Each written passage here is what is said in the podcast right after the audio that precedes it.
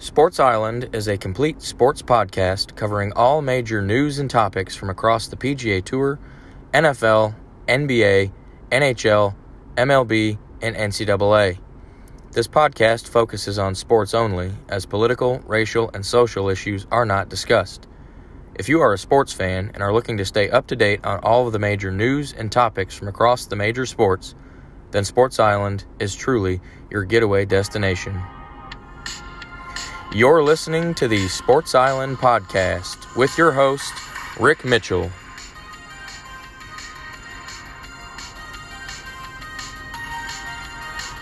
And now, the Sports Island podcast. Hey, everybody, welcome back to another episode of the podcast. This is version 42 of the show, and we've had a little extended break, I guess you could say. It's been a little over a week since we've been on. Normally, we try and do it once a week, but we do have a full episode for you. Was wanting to get uh, the first round of the NHL playoffs finished, uh, which did happen uh, for the most part. I guess there's one series left, so we'll get into all that. And of course, the NBA playoffs have started. They're about halfway through their first round. And then, uh, of course, a standings update, Major League Baseball. So we'll jump right in. We'll go to the PGA Tour. And last weekend was the PGA Championship, which was the second major championship this year. It was held at the Ocean Course at Kiawah Island Golf Resort in Kiawah Island, South Carolina.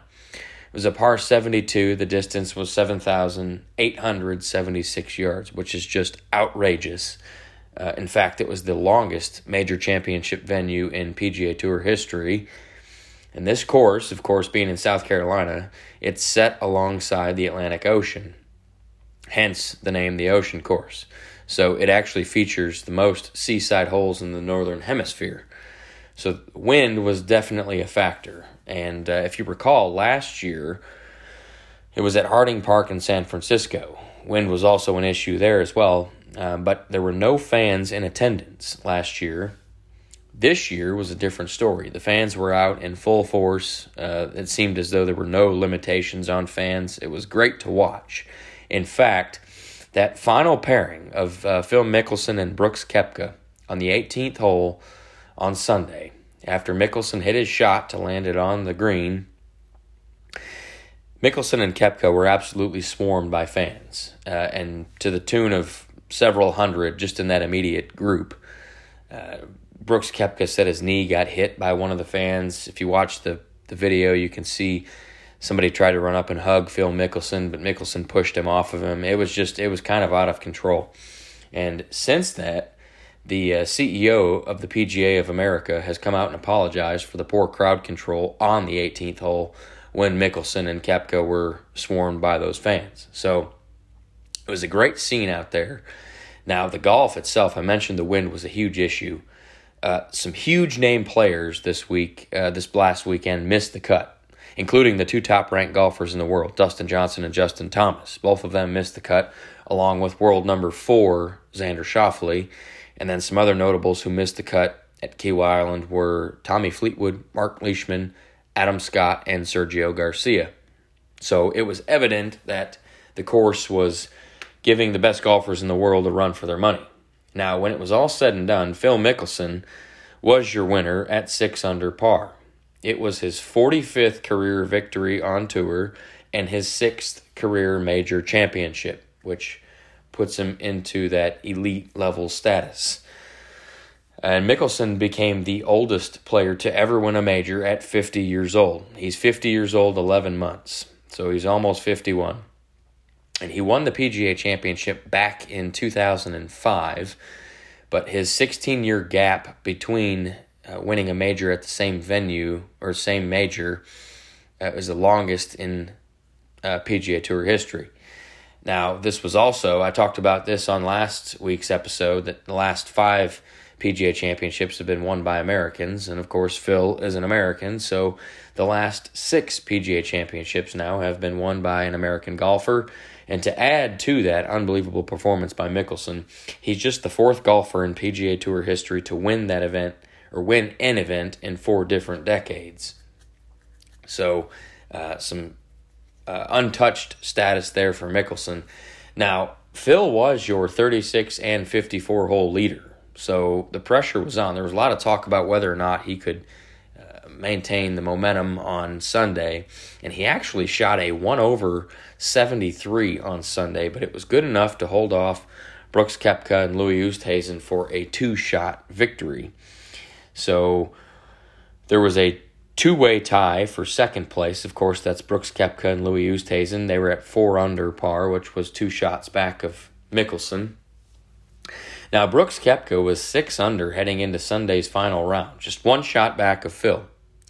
And he was in that final pairing with Phil, which uh, Brooks Koepka being in the final pairing of a major on Sunday afternoon is almost about as sure of a bet as you can place. The guy is just unbelievable. And this year, particularly, he's he's really kind of sucked this year. He's battled a knee injury. He's missed a bunch of cuts. Has not played well at all. And then he comes out on the biggest stage here, one of the toughest courses, and he's right in the mix in that final pairing on Sunday. And Sunday's round for Koepka was just absolutely atrocious. Uh, he went two over 74. Uh, he had multiple chances to catch Phil Mickelson and just could not stay out of the bunkers. So uh, it was not a great finish for Koepka, but either way, it was another top five finish in a major for Brooks. And with that four under par for the tournament, Brooks Koepka is now 102 under par in the majors since 2015, which is just outrageous. Uh, more on that to come here in a second. But Louis Oosthuizen also finished T2 at 4 under par, and it was a great weekend for Louis Oosthuizen. Uh, he was near the top of the board all weekend, 5 under heading into the weekend rounds, and then shot even par on Saturday uh, to stay at 5 under and grab a second to last final grouping pairing. And then he closed out with a 1 over 73 on Sunday, but it was still good enough for a T2. Now there was a four way tie for fourth, all at 2 under par, which was two shots back of Koepka and Oosthuizen and four shots back of Mickelson. The first guy, there was a pair of Irishmen at uh, 2 under par. The first one was Patrick Harrington. He was uh, 1 under on, uh, on Thursday, then hit rattled off a couple of 73s, one over Friday, one over Saturday, and then he closed with a final round 69. So it's been a while since we've seen or really heard anything from Padraig Harrington, but he is a former major champion, so this is his way of letting us know that he is still hanging around. The other Irishman at 2 under was Shane Lowry. He was the 2019 champion golfer of the year, and he proved he can still hang in the big tournaments. He actually shot a 1 over 73 on Thursday and Saturday, but he had a 1 under 71 on Friday, and then his best round was Sunday, 3 under 69 to get him into that T4 range.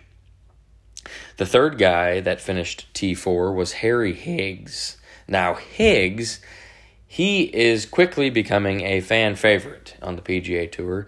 If you've seen the dude, he is not built like a golfer, but man, can he play? And he's like sneaky good. Uh, you don't think he's good, but he is actually very decent at golf. Uh, he was only one under heading into the weekend, which was several shots back of the lead, and he kind of slipped up on Saturday shooting a one over 73, but on Sunday he went two under for a 70, which brought him back down to that two under for the tournament. Now, the, the last player at T4, two under par, was Paul Casey. Now, Paul Casey is just another one of those guys that always seems to be in the top half of the leaderboard in big tournaments. He shot a 1 under 71 in every round except Saturday, where he shot 2 over 73. But you add all that up, and that's still good enough for a 2 under cumulative score and a T4 finish. Now, Let's visit Rick's picks to click for the PGA Championship. Now, I will preface this by saying that it was not good whatsoever. Uh, in fact, it was horrible. Uh, last few weeks, I've done okay. I think I was three for three at Quail Hollow a few weeks ago, and then two for three somewhere in between. But uh, yeah, this week was not good. First pick I gave you was Jordan Spieth. He'd come in ranked number 26 in the world. He has been one of the hottest golfers in the world uh, over the last few weeks. Since 2015, I mentioned Brooks Koepka's uh, 102 under par. Uh, well, Spieth entered the weekend at 67 under par in majors since 2015, which was second behind Koepka, and he finished two over. So he's um, 65 under par, which is second lowest in that time frame behind Brooks Koepka. So Spieth came out and he just had a disastrous start to the weekend. He went four over in his first two rounds to barely make the cut by a shot. The cut was plus five, which is another storyline, just outrageous high cut line. But Spieth made the cut by a shot. Then he came out Saturday and went four under to get it back down to even uh, and, and got him briefly inside the top 10 for a little bit. And then he closed out on Sunday with a 2 over 74. So uh, Spieth is now 65 under par uh, in majors since 2015, and Koepka's 102 under par. So that is just outrageous for both of those guys. Uh, but Spieth finished at 2 over, which was T30 outside that top 25, so I did miss that pick. Now, Rory McIlroy was my second pick to click. He had won couple weeks prior at Quail Hollow for the third time in his career. And in his last 10 starts worldwide, he'd made the cut in seven of those events, and he has a win in four top tens in those seven made cuts. So he'd come in playing pretty good golf lately. It was not a great week for him either. He started at 3 over 75 and then shot a 2 over 74 on Saturday. And the only thing he could do on uh, Friday and Sunday were manage a pair of even par rounds of 72.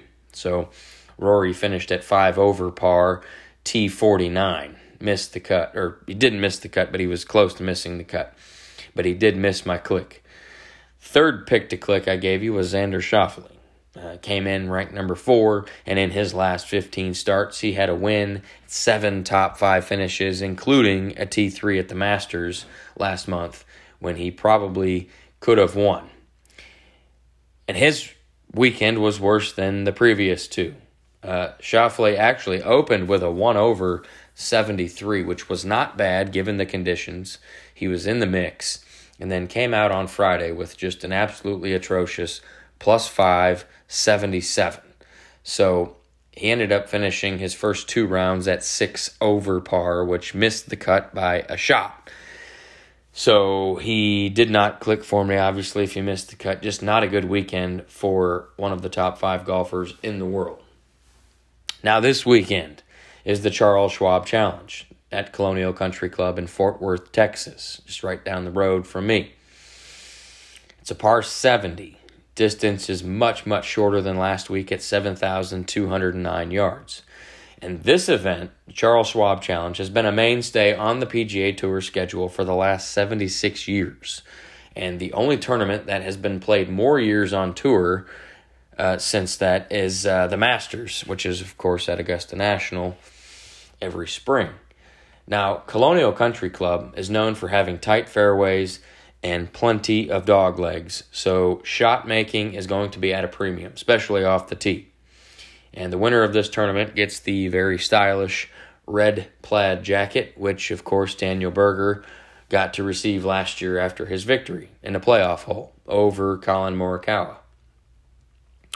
But let's check out Rick's picks to click for the Charles Schwab Challenge this weekend. The first one I'll give you is Justin Rose. Comes in ranked number 41 in the world. This is his eighth appearance at Colonial, and he actually won here in 2018 last year, uh, last time this event was played, um, he was the co leader after the first round when he fired a 63, which is very good, nine under par. Then he ended up finishing T3 that weekend. Last weekend, he finished T8 at Kiawah Island, a ridiculously challenging golf course. So he's been playing good golf. Uh, he's done well here historically. And his last round at Kiawah Island last Sunday was a uh, 67. That included eight birdies. So I like for Rose to finish inside the top 25 due to his familiarity with this course being his eighth appearance. My second pick to click this week is Abraham Ancer. He's ranked number 19 in the world. He's one of the hotter players on tour right now. Uh, he's coming off of three straight top 10 finishes. So in his last three starts, he's been T8 at Kiawah Island, solo second at Quail Hollow, and fifth at Innisbrook, the Valspar Championship. And he has not finished any worse than T26 in his last nine starts. So uh, Ancer's been playing outstanding golf. This is his fourth career start at the Colonial Country Club, where he finished tied for 14th last year. So I think Ancer is a lock for the top 25. Now, my final pick to click this weekend is Collin Morikawa. He's ranked number five in the world. This is his second trip to Colonial. He lost in a playoff hole last year to Daniel Berger, so he got a solo second place finish. Now, in Morikawa's last six starts, he's got a win, which is at the World Golf Championships, and three top eight finishes.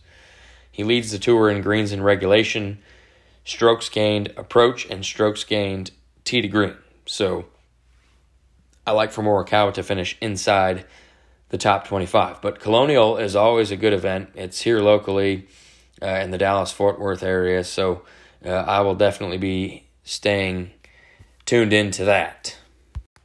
But we'll move on to the National Hockey League, and we'll get a update here in the playoffs. Um, there was eight first round playoff series, and seven of them have wrapped up as of this recording. The only one still going is the Scotia North Division between the Montreal Canadiens and the Toronto Maple Leafs. But we'll take a look here. We'll start off in the Discover Central Division, the number one Carolina Hurricanes and the number four Nashville Predators. If you recall, I picked the Hurricanes to win the series in five games. Uh, games one and two went to Carolina. Games three and four were in Nashville, and they both ended up going into double overtime. In game three, Matt Duchene was the hero for the Predators as he scored. And then game four, it was Luke Kunin of the Predators. Uh, they also. Uh, he also scored to tie the series at two. Now, game five was back in Carolina, and Captain Jordan Staal was the hero for that when he deflected the OT game winner just two minutes into overtime to give the, uh, the Carolina Hurricanes a three to two series advantage. And then in Game Six, Sebastian Aho for the Hurricanes was the hero. He scored a minute and six into overtime, gave Carolina the win, four to three in that game, and a four to two series victory. So there were four straight games that went into overtime to end the series. I predicted Carolina would win in five. Carolina won the series in six games, so they will advance. So I did get that prediction correct. Now, the other series in the Central Division, the number two Florida Panthers and the number three Tampa Bay Lightning. I predicted that Tampa Bay would win the series in seven games. Now, it was because they got Nikita Kucherov and Steven Stamkos back. Well, Nikita Kucherov had nothing but put points on the board in the first three games. Well, in game four, he added four more points to help Tampa roll to a 6 to 2 victory. And then in game five, the Panthers, they went with rookie goaltender Spencer Knight, who is uh, 20 years old. And he actually let the first shot in that he faced. So it was 1 nothing Tampa early uh, after their first shot, but then he ended up stopping the final 36 shots in a row to give the Panthers a 4 to 1 win and get back in the series at 3 games to 2. Now, in that sixth game, Spencer Knight got the start for the Panthers again, and then Tampa Bay just proceeded to pepper him early and often. Uh, but Vasilevskiy, Andrei Vasilevskiy, at the other end of the of the ice in net, the best goalie in the world, he got a shutout for the Lightning, and that's that's enough said. Uh, Vasilevskiy outdueled Spencer Knight. The Lightning offense did enough by themselves, so the Lightning ended up winning the series four games to two. So I was correct on that and saying the Lightning would win. Now, Tampa Bay, they scored uh, 24 goals in this series, which is the most goals in a single series in franchise history. So uh, the additions of Stamkos and Kucherov back into the lineup, you could certainly say uh, was a benefit. Now, in the Mass Mutual East Division, the number one Pittsburgh Penguins took on the number four New York Islanders. We covered the first uh, three games last week's episode. Uh, well, game four uh, went to the Islanders to even the series at two, and then game five was another beauty. Went into double overtime, okay, and then in double overtime, Penguins goalie Tristan Jarry uh, came out to play the puck and ended up passing it right to the Islanders forward Josh Bailey in the high slot. Bailey took it in, ripped it, lifted it past uh, Jarry to send the Islanders to a three to two win in that game and a three to two series advantage. Now, game six for the Penguins was do or die, of course, and the game was tied at two after one, but then the Islanders just went on a scoring rampage in that second period, scoring three goals at home en route to a 5 3 win and a 4 2 series victory. So I predicted that the Penguins would win in six games, but the Islanders were the one who.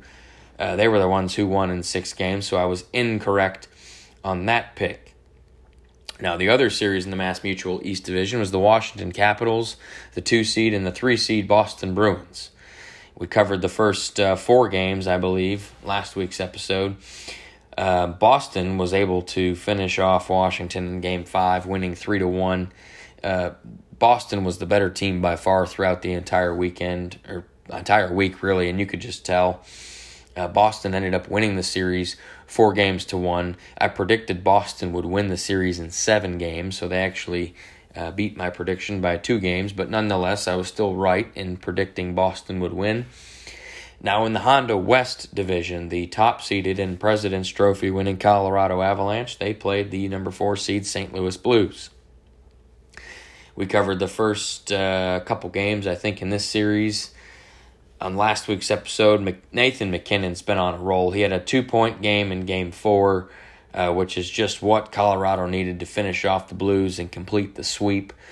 Colorado won game four, five to two, just completely dominated from start to finish and they are looking every bit of the President's Trophy winning team that they are. And I would not want any part of the Avalanche moving forward. I predicted Colorado would win in six games. They won in four in a clean sweep. So uh, I was correct in picking the Avalanche to win.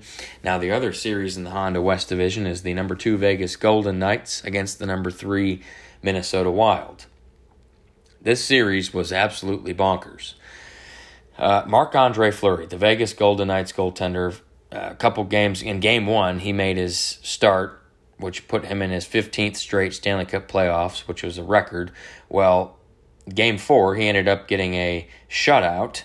Marc Andre Fleury did, which was his 16th career playoff shutout, which is third most all time in playoff history behind Patrick Patrick Roy's 23 and Martin Brodeur's 24.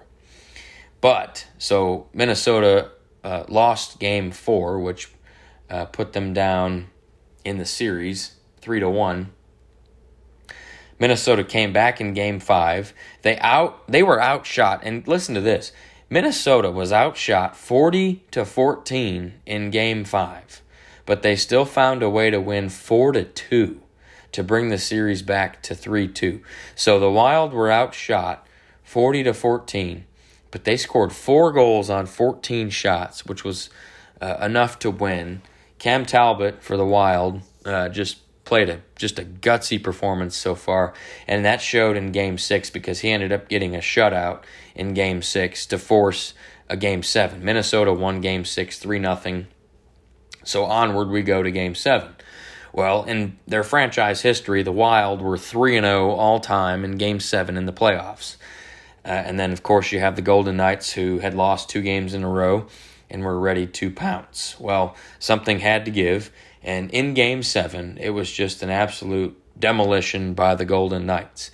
Mattias Janmark, former Dallas Star, had a hat trick for the Knights, and uh, Vegas won 6 to 2 in game seven to capture the series in seven games. Now, I actually predicted Vegas would win in seven games and that was uh, totally correct because they did win in seven games. So we'll move over to the Scotia North Division. The first series, number one Toronto Maple Leafs against the number four Montreal Canadiens. Now we covered the first uh, couple games in last week's episode, but uh, Toronto came back game two. They had a five to one win to even the series at one game. Of course, remember Montreal won game one when John Tavares got knocked out of the game, knocked out literally, literally and figuratively. Um, Auston Matthews had three points in game two, so the series was even. Game three was a good one. Uh, all the scoring was in the second period. Toronto ended up hanging on for a 2 1 win and a 2 1 series lead. Game four, the Leafs came out 4 0 victory for the Leafs. Uh, former Montreal Canadien Alex Galchenyuk, he had three points uh, to help Toronto win 3 1 there in game four. And if you recall, Montreal actually drafted Alex Galchenyuk with the third overall pick in the 2012 NHL draft. So, uh, pretty interesting there for Galchenyuk. Now, speaking of Galchenyuk, in Game Five, he went from the hero of Game Four to the goat of Game Five. Uh, Montreal had a three 0 lead, gave up three unanswered goals to get Toronto back in the game. Jake Muzzin had two of them, and then in overtime, Leafs forward Alex Galchenyuk he passed the puck right to Nick Suzuki of the Canadiens, who took Cole Caufield, the other fabulous young player on Montreal, on a 2 on 0 breakaway. And of course, they buried the puck past Jake, uh, Jack Campbell to give the Habs a 4 to 3 win and make the series 3 to 2. Now, game six, overtime. And overtime games are always fun. And in overtime, Montreal forward Jesperi Kotkaniemi found the back of the net with less than five minutes to go in overtime to even the series at three games apiece. So this is the only series that is not finished in the first round. I predicted Toronto would win the series in five games. The games are incorrect because we're going to a game seven on Monday. But I believe Toronto being at home, I think they're going to win. Uh, they've lost two games in a row. Uh, I think Toronto is going to win. But the other series in the Scotia North Division is the number two Edmonton Oilers and number three Winnipeg Jets. Now, I predicted that Edmonton would win the series in five games, and that did not happen. In fact, Winnipeg won the first two games that we covered on last week's episode. Well, game three went into overtime, and uh, the Jets would win in overtime. Connor Hellebuyck uh, stopped 44 of 48 shots for the Jets to help give them a 3 0 series advantage. And in game four, uh, it was just absolutely nuts. Edmonton actually had a 3 to 2 lead in the third period uh, with just over six minutes left. But then Mark Scheifele of the Jets scored his second goal of the game to tie it at three. The game would go into triple overtime before Jets forward Kyle Connor ripped a wrist shot past Oilers goalie Mike Smith to win the game and complete the sweep for the Jets. So I was completely incorrect on that series. So, out of the eight, in, to recap, out of the eight series in the first round that have uh, that were started, seven of them are complete, and in those seven series, I'm five and two in my predictions. I've gotten five right, two incorrect, and then game seven between Montreal and Toronto is on Monday, and I picked Toronto to win that. So uh, I'm either going to be six and two or five and three to finish out the first round. But the second round has already started, and we'll take a look at those series, and I'll make you a prediction for those while we're at it. Uh, the Boston Bruins, in the Mass Mutual East Division, the Boston Bruins take on the New York Islanders. Uh, Boston really took care of business against the Capitals. Uh, the Islanders looked really solid against the Penguins. The Islanders' trade deadline acquisition of Kyle Palmieri has been huge, but so has the deadline acquisition of Taylor Hall for Boston. Uh, I think Boston very well could go to the Stanley Cup Finals. So I am taking the Boston Bruins to beat the New York Islanders in six games. So we'll see how that goes there. Now, in the Discover Central Division, the Carolina Hurricanes are taking on the Tampa Bay Lightning. Now, I love Carolina. I like what they're doing. Uh, their fan base, they have full capacity uh, in their arena, and it is loud, and they are nuts. And the uh, Sebastian Aho line has proved, you know, Jordan Staal, those guys have shown up.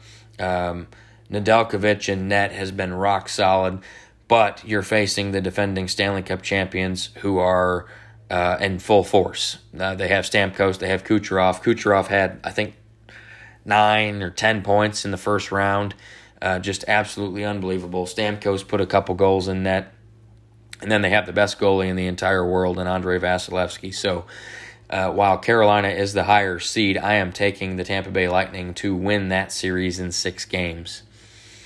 Now, in the Honda West division, this series, it's the top seeded Colorado Avalanche, the President's Trophy winning Avalanche, against the number two seed Vegas Golden Knights.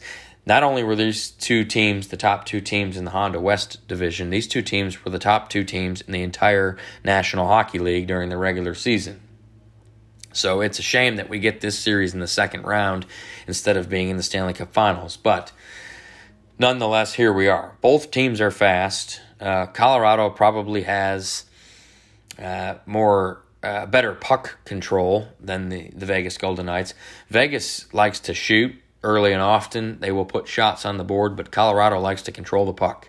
They have a good puck moving defenseman in Cale Makar. And of course, some of the fastest forwards in the league. Uh, Nathan MacKinnon might be the very fastest forward in the league. I think this series is going seven games. I think we're getting our money's worth in this. And uh, I like the Avalanche to win in seven games. Now, the final series in the second round would be the Scotia North Division.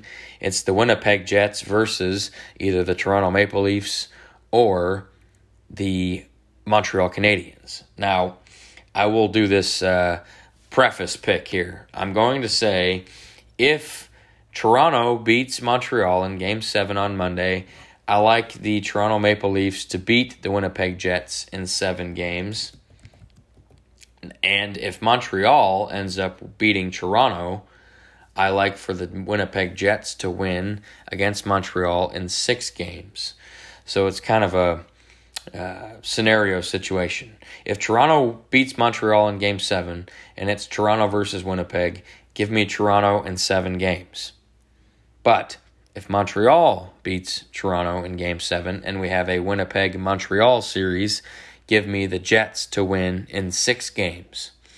So, uh, awesome that the second round's already started. Uh, they're already a game or two into the second round as as of this recording. So, uh, Stanley Cup playoffs are, are off and running. The quest for Lord Stanley is in full force, and we continue to watch and uh, get pumped up for the Stanley Cup playoffs. But we'll move on to the National Basketball Association, do a playoff update here in the NBA.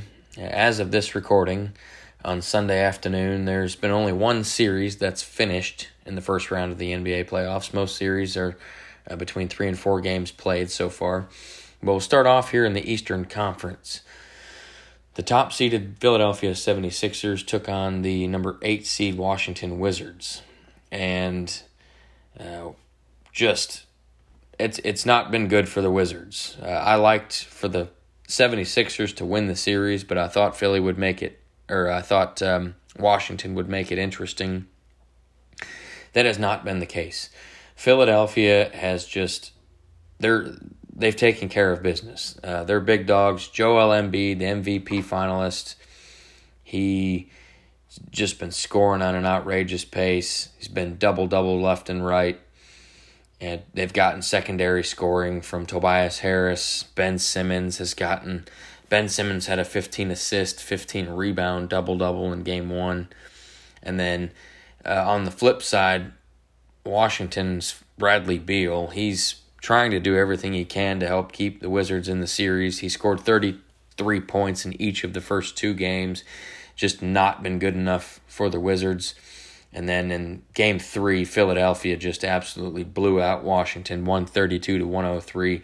So as it sits at this moment, the 76ers are up three games to nothing on the Wizards. Now, the number two seed in the East is the Brooklyn Nets. They've taken on the number seven seed Boston Celtics.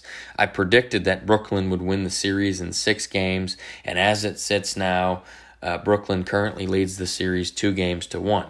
Now, in game one, the big three between Kevin Durant, James Harden, and Kyrie Irving, they combined for 82 points.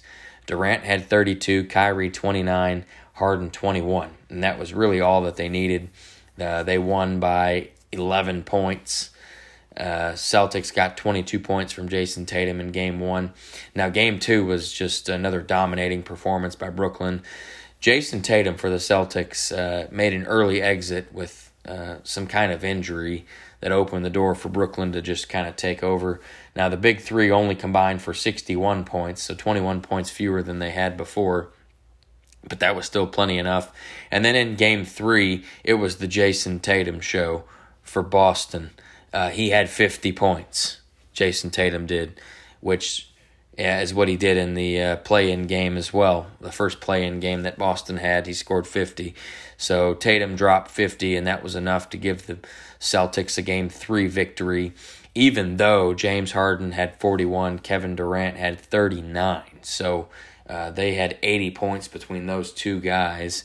And Kyrie Irving chipped in with 16. So it was the most combined points for the big three there so far in game three. But uh, Jayson Tatum scoring 50 is, is going to be hard to defend. So the Nets lead that series two games to one. Number three seed in the East, the Milwaukee Bucks take on the number six seed Miami Heat. I predicted Milwaukee would win in six games, and this is actually the only series in the entire NBA at this moment that has been finished. The Bucks ended up sweeping the Miami Heat four games to none. Uh, Giannis Antetokounmpo picking up right where he left off, 31 points in game two. Uh, he's actually set a record. Giannis did tied his own record uh, for that was set last year for the fewest minutes played in order to reach 30 points and 10 rebounds and 5 assists.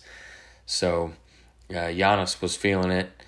He had 17 points, 17 boards in game three, and then game four was pretty much much the same as as everything else. Khris Middleton got in on the scoring, and uh, the Bucks ended up sweeping the Heat in four games. So I did get that series prediction correct with the Bucks winning.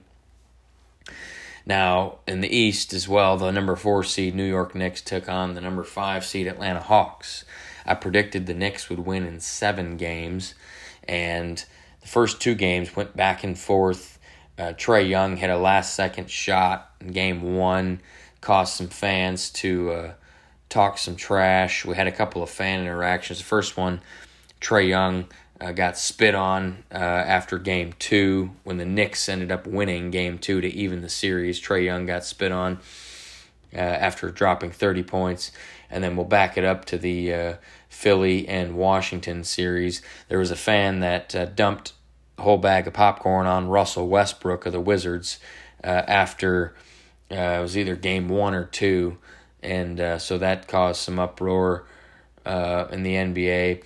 But uh, nonetheless, as it sits right now in the Knicks and Hawks series, game three, I'm sorry, yeah, game three, the, the Hawks came back home and they ended up winning by 11 points. And then uh, they also won game four on Sunday afternoon. So the Atlanta Hawks lead that series three games to one over the Knicks. So my Knicks pick is not looking good. Uh, Julius Randle did have a double double uh, in game one. He needs to step it up. He's getting outplayed by Trae Young. But in the Western Conference, uh, the top seeded Utah Jazz took on the number eight seed Memphis Grizzlies. Now, the first game was uh, pretty much a surprise to everybody. Donovan Mitchell for the Utah Jazz, all star point guard. He was a late scratch due to an injury, and uh, he was definitely missed because the Grizzlies would go on to win 112 to 109. Dillon Brooks, he's been the story of the playoffs so far for the Grizzlies. He had 31 points in game one. Ja Morant, we know about him. He had 26 in game one. Now, Utah did not like how game one went, and they got Donovan Mitchell back, and they ended up shooting the lights out in game two. They put up 141 points. Okay, the Grizzlies got 47 points from Ja Morant, but Utah's big three of Donovan Mitchell, Rudy Gobert, and Mike Conley, they all put up at least 20 points, and they led the Jazz to a series tying victory. In game three, it was much the same as game two. The Jazz came out ready to roll. So, as that series currently sits, uh, the Jazz are up two games to one. Now, I predicted that Utah would win in six games, so uh, we're on pace for that. Now, the number two seed Phoenix Suns are taking on the number seven seed Los Angeles Lakers. I predicted the Lakers would win in six games. Lakers are actually the, the odds on favorite in Vegas to win the series. First seven seed to be a favorite in the last 30 years. Well, Phoenix came out in game one. They didn't want to hear about all that noise. Uh, they ended up just coming out swinging. Devin Booker dropped 34 points. DeAndre Ayton had 21 points, 16 boards, and Phoenix actually won game one. LeBron and Anthony Davis only combined for 31 points for the Lakers in that loss, which is not going to cut it. Game two was much better for the Lakers. LeBron hit a late three to give the Lakers the lead, and then he let the Suns fans hear it. So there was kind of some drama at the end of the game, towards the end of the game. But the Lakers even the series at one, and then uh, so after only combining for 31 points in game one, LeBron James and Anthony Davis in game two, uh, they just went to work. Uh, Davis had 34 points, 10 rebounds. LeBron had 23 points. Dennis Schroeder chipped in in a big way with 24 huge points off the bench for the Lakers. And then meanwhile on the Phoenix side, Devin Booker scored another 31 points. DeAndre Ayton had another double double with 22 points, 10 boards. So game three, uh, game three, the Lakers ended up cruising to victory, a 14 point win there. LeBron had 21, and Anthony Davis was just an absolute monster again. 34 points, 11 rebounds. with that performance, Anthony Davis became just the fifth Los Angeles Lakers player to record consecutive 30 point, 10 rebound playoff games, and he joined Kareem Abdul Jabbar, Elgin Baylor, Kobe Bryant, and Shaquille O'Neal uh, in players to achieve that feat for the Lakers. So, and as it sits now, uh, as of this recording, the uh, Suns and the Lakers are currently playing right now, game four on Sunday afternoon. Uh, as I look at it now, about eight minutes to go in the fourth quarter, eight and a half minutes. The Suns are up 87 69, so it appears that the Suns are going to win game four, even the series. But uh, the other series in the West, number three, Denver Nuggets taking on the number six, Portland Trailblazers. Now, I predicted uh, against the grain, I guess you could say, that Portland would win the series in seven games over the higher seeded Denver Nuggets. And as it sits now, the series is tied at two games apiece. Okay. Portland came out swinging in game one. Dame Lillard had 34 points. CJ McCollum had 21. Blazers won by 14. But in game two, that MVP finalist for the, the Nuggets, Nikola Jokic, he had 38 points, 8 rebounds, gave the, the Nuggets a win. Game three was a close, good game much the same, honestly. Dame Lillard put up 37 for the Blazers, uh, but Nikola Jokic had 36 points, 11 boards, make the Nuggets win 120 to 115. And game four went back and forth, but Portland ended up with a 20 point victory in game four. So that series is tied at two. I predicted Portland in seven, and it's looking like it's heading in that direction. Uh, but that is some high level basketball being played in that series. Now, the final first round series, uh, the number four, Los Angeles Clippers, number five, Dallas Mavericks. I predicted the Clippers would win in six games, even though the Mavericks are my hometown team and my favorite team in the NBA. And uh, what did they do? Well, they came out in game one. Luka Doncic had a triple double 31 points, 11 rebounds, 10 assists. It was his third career playoff triple double in just his seventh playoff game. Just outrageous. That kid is uh, one of the top three or four players in the entire league. So the Mavs got out to a 1 0 lead in the series. In game two, the Mavs just came out dominating. Uh, I talked about last week's episode, secondary scoring for the Mavericks um, other than Luka, He needs Porzingis, Tim Hardaway Jr. to step up, and that's exactly what happened in Game Two. Luka did his thing with 39 points. Kristaps Porzingis had 20, and then Tim Hardaway Jr. had 28 points. He was hitting pretty much every three that he threw up. Uh, but on the other side, Kawhi Leonard dropped 41 points for the Clippers in a losing effort. So the Mavs ended up winning both of the first two games of this series in Los Angeles.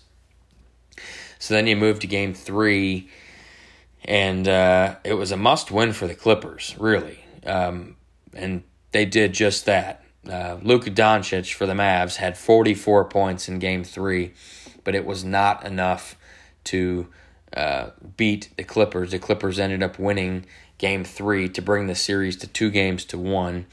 Uh, game four in that series is tonight here in Dallas, and uh, if the Mavericks win, they'll be going back to LA with a two to one series or a three to one series lead. But uh, the NBA playoffs are definitely uh, been exciting. There's a uh, like I said uh, in last week's episode, there seems to be a, a, larger number of quantity teams in the NBA, which is making these playoffs uh, more competitive probably than previous years. So. Uh, we'll get you a preview of the second round series uh, on next week's episode. But we'll move on to Major League Baseball. We'll do a quick standings update here in the MLB. Um, we're about 55 ish, between 50 and 55 games or so played for every team. So coming up on a third of the way through the season here. But uh, we'll start off in the National League. The National League East, the New York Mets are 25 and 20. They've won four in a row, three and a half game lead on the Atlanta Braves, who are 24 and 26. Philadelphia Phillies, 25 and 28. Miami Marlins, 24 and 28 and the Washington Nationals 21 and 28. They are six games back of the Mets. They've lost four in a row, and uh, with that pitching staff and that lineup, I, I think that's a huge disappointment for the Nationals. In the NL Central, St. Louis Cardinals are still up top at 30 and 22. They've won four in a row.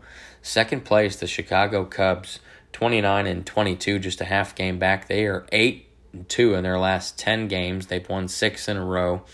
And the Milwaukee Brewers are also hot right now, winning seven out of their last 10 to go to 28 25. They've won four in a row. Cincinnati Reds are 22 and 28. And the Pittsburgh Pirates are 20 and 32. Now in the National League West, the San Diego Padres have climbed up to the top spot at 34 and 20. They've won seven out of their last 10. They actually had a point in this last week and a half where they had won nine games in a row before losing. So they are up top, one game in front of the San Francisco Giants, who are 32 and 20. The Los Angeles Dodgers are two games back of the Padres, one game back of the Giants at 31 and 21. They've lost two in a row, but they've won seven out of their last 10. The Colorado Rockies have climbed out from the basement of the NL West. They are 20 and 34. And the Arizona Diamondbacks are now in the cellar of the NL West. They are 18 and 35. They've lost 13 games in a row, which is absolutely atrocious. They have officially taken over. Uh, well, they're the worst team in the National League, and they're only one game better than the Baltimore Orioles for worst team in the league. Now, speaking of those Orioles, they reside in the American League East, and in that NL East, the Tampa Bay Rays are atop the division at 34 and 20. They had gone on a stretch this past week and a half, winning 12 games in a row before losing. They're currently on a four-game winning streak, but they're uh, nine and one in their last 10. They lead the Boston Red Sox by a game Boston is 32 and 20. They've uh, won three in a row as well.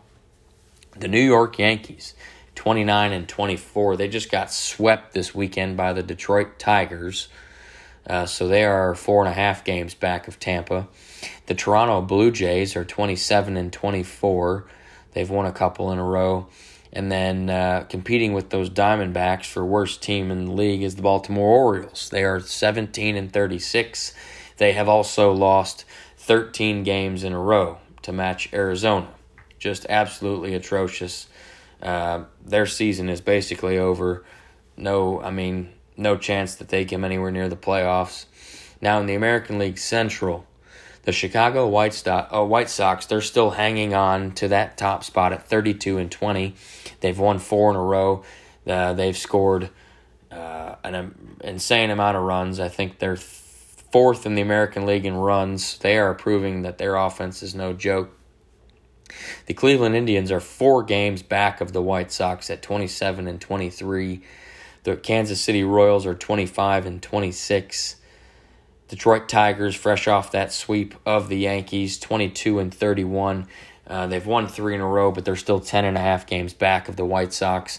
And then holding up the rear in the AL Centrals, the Minnesota Twins, 21 and 31. They have won seven out of their last 10, but there are still 11 games back of the White Sox in that division.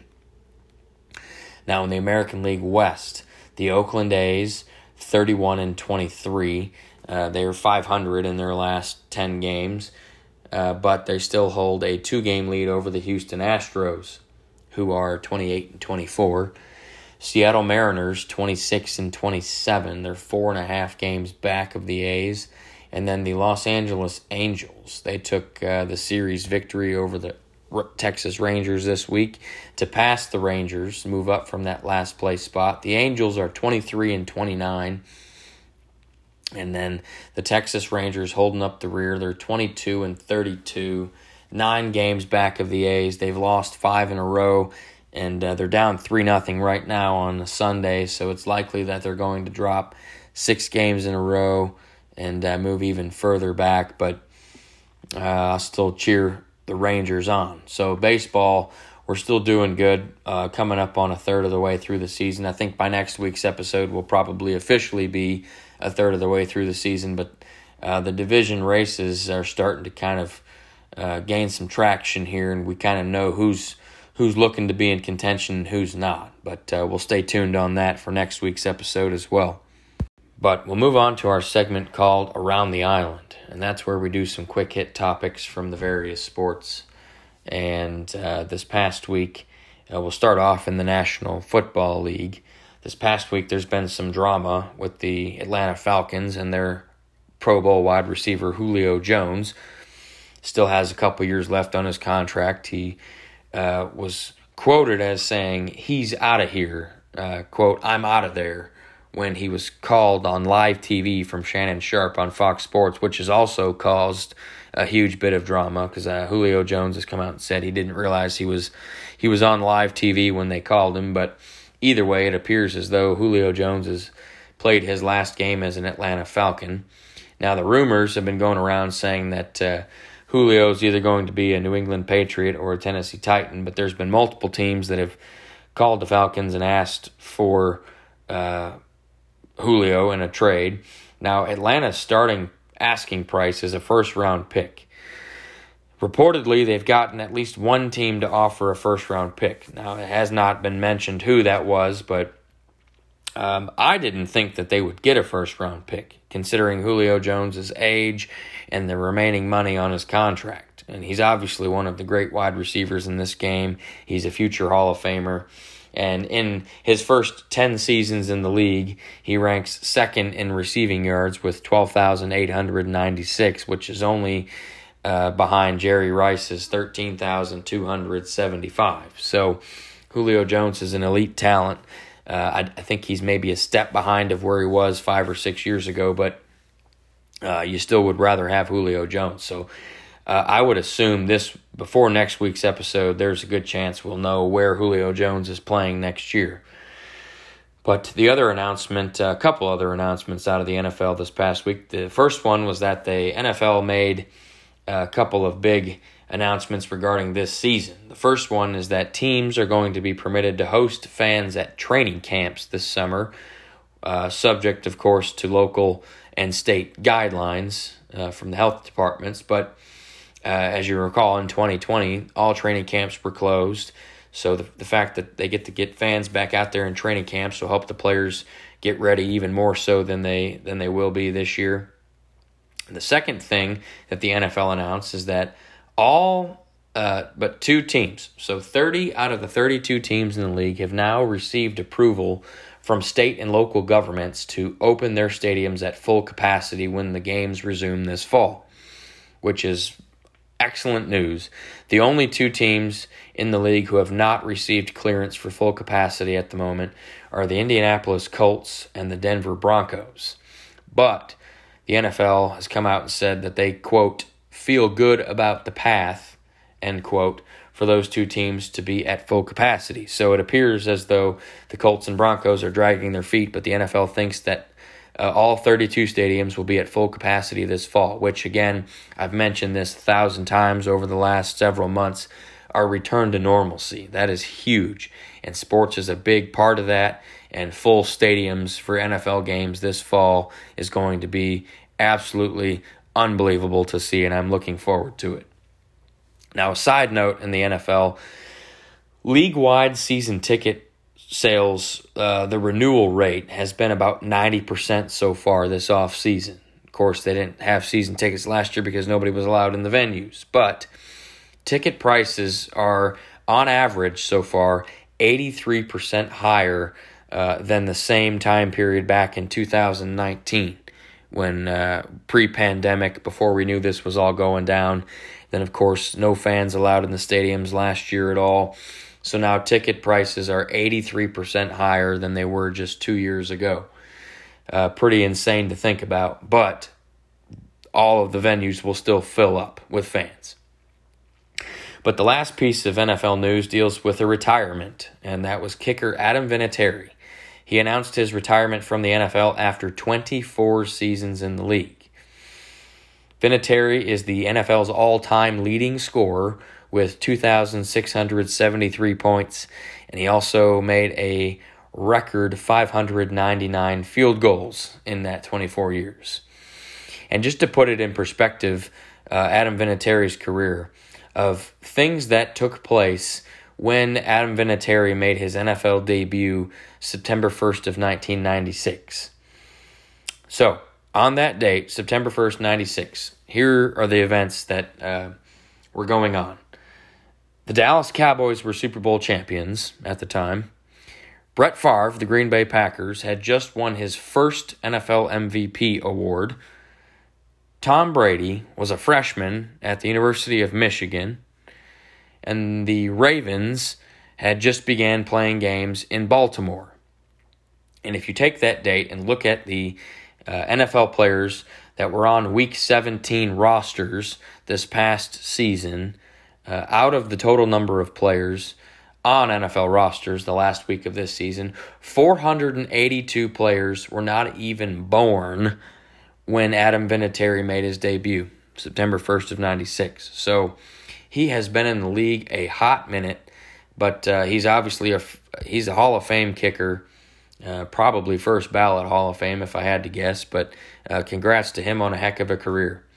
But we'll move on to the National Hockey League. One piece of important information uh, Wayne Gretzky, Hall of Fame player, he has served the last few years as the vice chairman of the Edmonton Oilers. Uh, Gretzky did took over that position in 2016, vice chairman, and he this past week he stepped down from that position uh, that announcement was made immediately after the Oilers got swept out of the first round by the Winnipeg Jets.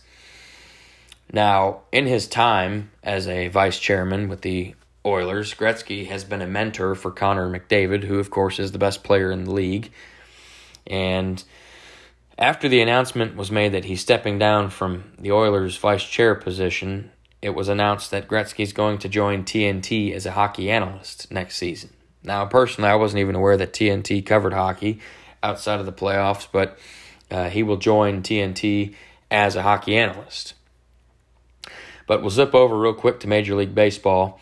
And Major League Baseball umpire Joe West this past week, he umpired his 5,376th career game, which is the most games umpired in MLB history.